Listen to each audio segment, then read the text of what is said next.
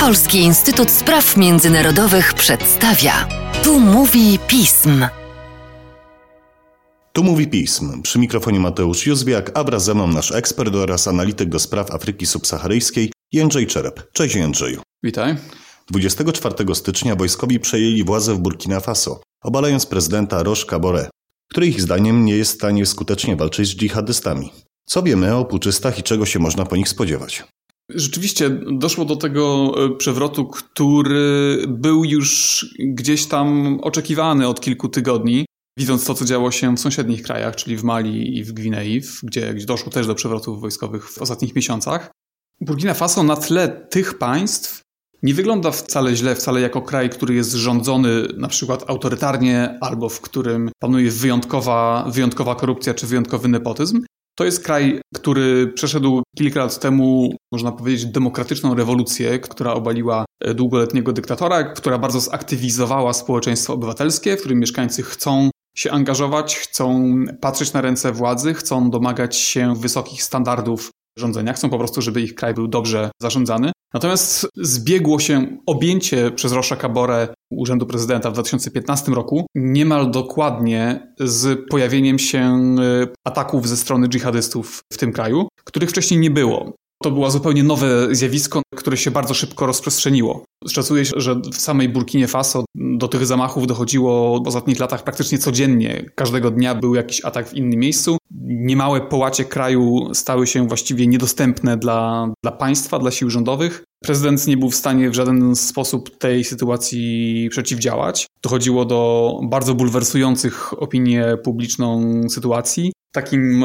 ostatnim kamyczkiem, który przeważył tą szalę, to była sytuacja z listopada ubiegłego roku, kiedy na taki odległy posterunek żandarmerii w prowincji Sum, tej prowincji, która, która jest najbardziej dotknięta atakami dżihadystów. Ten posterunek został, został zaatakowany przez, właśnie przez ekstremistów. Zginęło tam ponad 50 osób, załogi, członków załogi tej, tego posterunku żandarmerii, która jak się okazało była nie tylko tak sobą wyposażona, że, że nie była w stanie się bronić, to jeszcze od dwóch tygodni nie dostawała żadnych racji żywnościowych. One po prostu nie dochodziły ze, ze stolicy. To już wywołało takie ogólnonarodowe e, poruszenie. Trwały w stolicy od, od wielu tygodni demonstracje domagające się po pierwsze poważnego potraktowania potrzeb żołnierzy na froncie, a w praktyce zmian na, na szczytach czy to armii, czy to państwa. Już wtedy w listopadzie po tej głośnej sytuacji wojskowi zaczęli spiskować, przygotowywać przewrót, do którego, do którego doszło w ubiegłym tygodniu. Mówisz, że wcześniej nie było tam dżihadystów, więc należy zadać takie podstawowe pytanie. Skąd oni się wzięli w Burkina Faso? To kraj położony dość daleko od miejsc skojarzonych z ich działalnością. Mówiąc o dżihadyzmie czy dżihadystach w Afryce subsaharyjskiej, najczęściej operuje się takimi kategoriami jak organizacje powiązane z Al-Kaidą czy z państwem islamskim. Wtedy automatycznie myślimy o tym, że gdzieś tam z, z, jakiegoś, z jakiejś jaskini w, w Iraku, w Syrii, jakieś pozostałości, nie wiem, kierownictwa państwa islamskiego, czy obecny przywódca Al-Kaidy, ukrywający się gdzieś nie wiadomo gdzie, wysyła swoich, swoich ludzi i oni tam gdzieś w Afryce daleko kierują tymi powstającymi nowo, na nowo organizacjami. Tak to nie wygląda. To są, to są najczęściej lokalne e, grupy, które wcześniej zajmowały się czymś zupełnie innym, na przykład przemytem, na przykład jakąś taką e, pospolitą przestępczością. Ale zmieniają profil działania. Zmieniają potem. profil, które mhm. no, przyjmują tą, tą czarną flagę po to, żeby podnieść swój własny prestiż, swoją własną siłę, zyskać to międzynarodowe, może nie uznanie, ale to takie, stworzyć takie wrażenie, że jest się częścią wielkiej międzynarodowej siły. No ale do, potrzeba do tego rekrutów, potrzeba do tego osób, które jednak pójdą za nimi. I żeby takie osoby zdobyć, te grupy bardzo umiejętnie eksploatują lokalne napięcia, lokalne konflikty, problemy z różnych, różnych społeczności. Konkretnie w Burkina Faso dżihadyści rekrutują się właściwie prawie wyłącznie z takiej grupy etnicznej Fula. Fulanie to jest być może największa grupa etniczna Afryki, jeśli nie liczyć Arabów, Afryki subsaharyjskiej. Ludność tradycyjnie wędrowna, która wędruje ze swoimi stadami, którą możemy spotkać od państw wybrzeża Oceanu Atlantyckiego aż do, aż do Sudanu, Republiki Środkowoafrykańskiej. Ludność, która jest w większości państw, w których, w których się znajduje, traktowana troszkę po macoszemu, troszkę wyśmiewana, trochę traktowana jako tak tacy zacofani ludzie pierwotni, którzy nie cieszą się najwyższym statusem społecznym. W tej prowin ta prowincja Sum, o której, o której mówiłem, gdzie mieszkają właśnie Fulanie, jest tym miejscem najmniej rozwiniętym w kraju. I tam zaczął działać radykalny imam Ibrahim Diko. Później, kiedy zginął jego brat, przejął po nim schedę Jafar Diko. Ci imamowie, ten Ibrahim Diko, zaczął działać właśnie wśród Fulanów, trącając tą nutkę ich dyskryminacji, mówiąc o tym, że powinni oni odzyskać swój należny status, a w szczególności zaczęli działać wśród najniższej kasty pomiędzy Fulanami, czyli dawnych niewolników. Ci dawni niewolnicy, którzy służyli Fulanom w, w dawnych czasach, pozostali taką odrębną, odrębną kategorią, odrębną kastą, która do dzisiaj żyła w takiej archaicznej strukturze społecznej, w której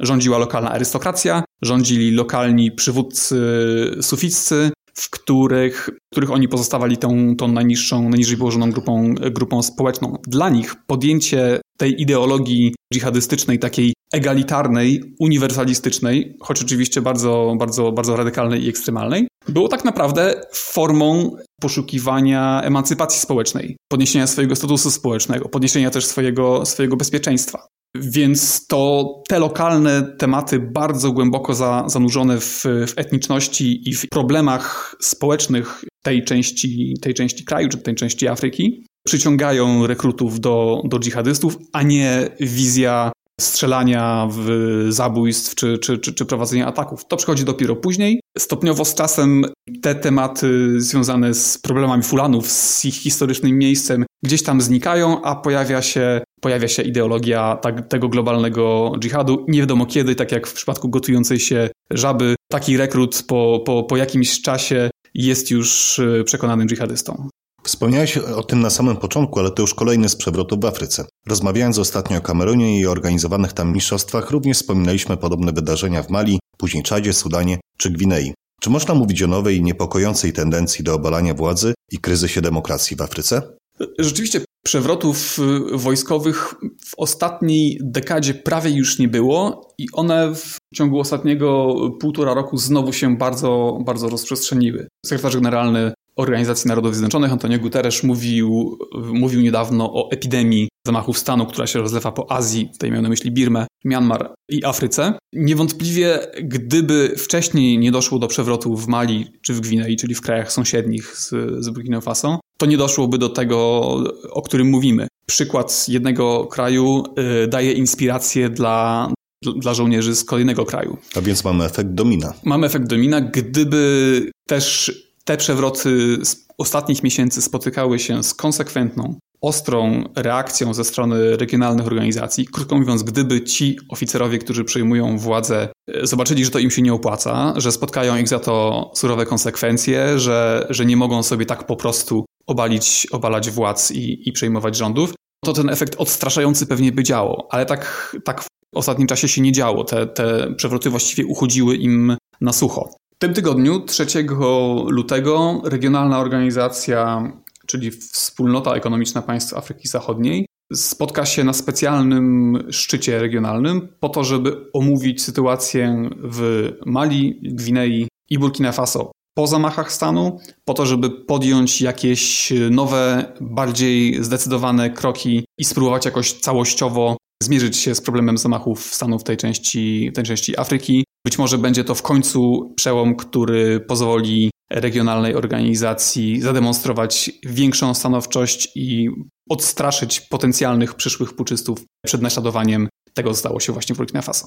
W wiosennym numerze polskiego przeglądu dyplomatycznego przygotowujemy większe opracowanie szerzej traktujące problem zamachów stanu w Afryce, więc z góry zachęcam. Niewątpliwie jest to już y, jakiś problem, którego trudno jest zatrzymać, który wiąże się z problemami z e, legitymizacji e, władz, brakiem ich, ich społecznego oparcia, z problemem braku bezpieczeństwa, z problemem słabości państwa, z problemem znowu dżihadyzmu, który się pojawia w, w coraz to nowych miejscach. Jest to bardzo złożony, kompleksowy e, problem, na który nie ma łatwych odpowiedzi. Na pewno nie jest tą łatwą i skuteczną odpowiedzią wysyłanie międzynarodowych sił wojskowych, które nie rozwiązują tych strukturalnych, oddolnych problemów trapiących państwa regionu, Jak widzimy na przykładzie choćby grzęznących coraz bardziej w regionie Francuzów, po sytuacja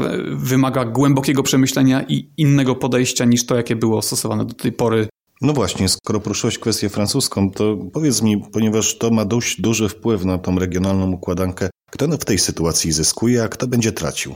Wszystkie oczy w tym momencie są skierowane w stronę, w stronę Rosji i z tej słynnej grupy Wagnera, czyli nieformalnej struktury, która oficjalnie nawet nie istnieje, do której Kreml się nie przyznaje, a która wiadomo, że jest, jest inspirowana, czy jest kierowana, w, czy koordynowana w dużym stopniu z Kremla, wtedy, kiedy jest mu to, mu to wygodne. Wagnerowcy pojawili się już w Mali, Pojawiły się też rosyjskie flagi w momencie, kiedy doszło do przewrotów w Burkina Faso. Na takich pierwszych demonstracjach mieszkańców, którzy wyszli na ulicę, żeby poprzeć e, wojskowych, pojawiły się wezwania do opuszczenia kraju przez Francuzów, pojawiły się rosyjskie flagi i, i hasła mówiące o tym, że Rosja może być lepszą alternatywą. Ze strony rosyjskiej, a konkretnie ze strony takich ośrodków powiązanych z Wagnerowcami, pojawiły się od razu, momentalnie, w godziny po przewrocie, entuzjastyczne komentarze i oferty przyjścia z bratnią pomocą.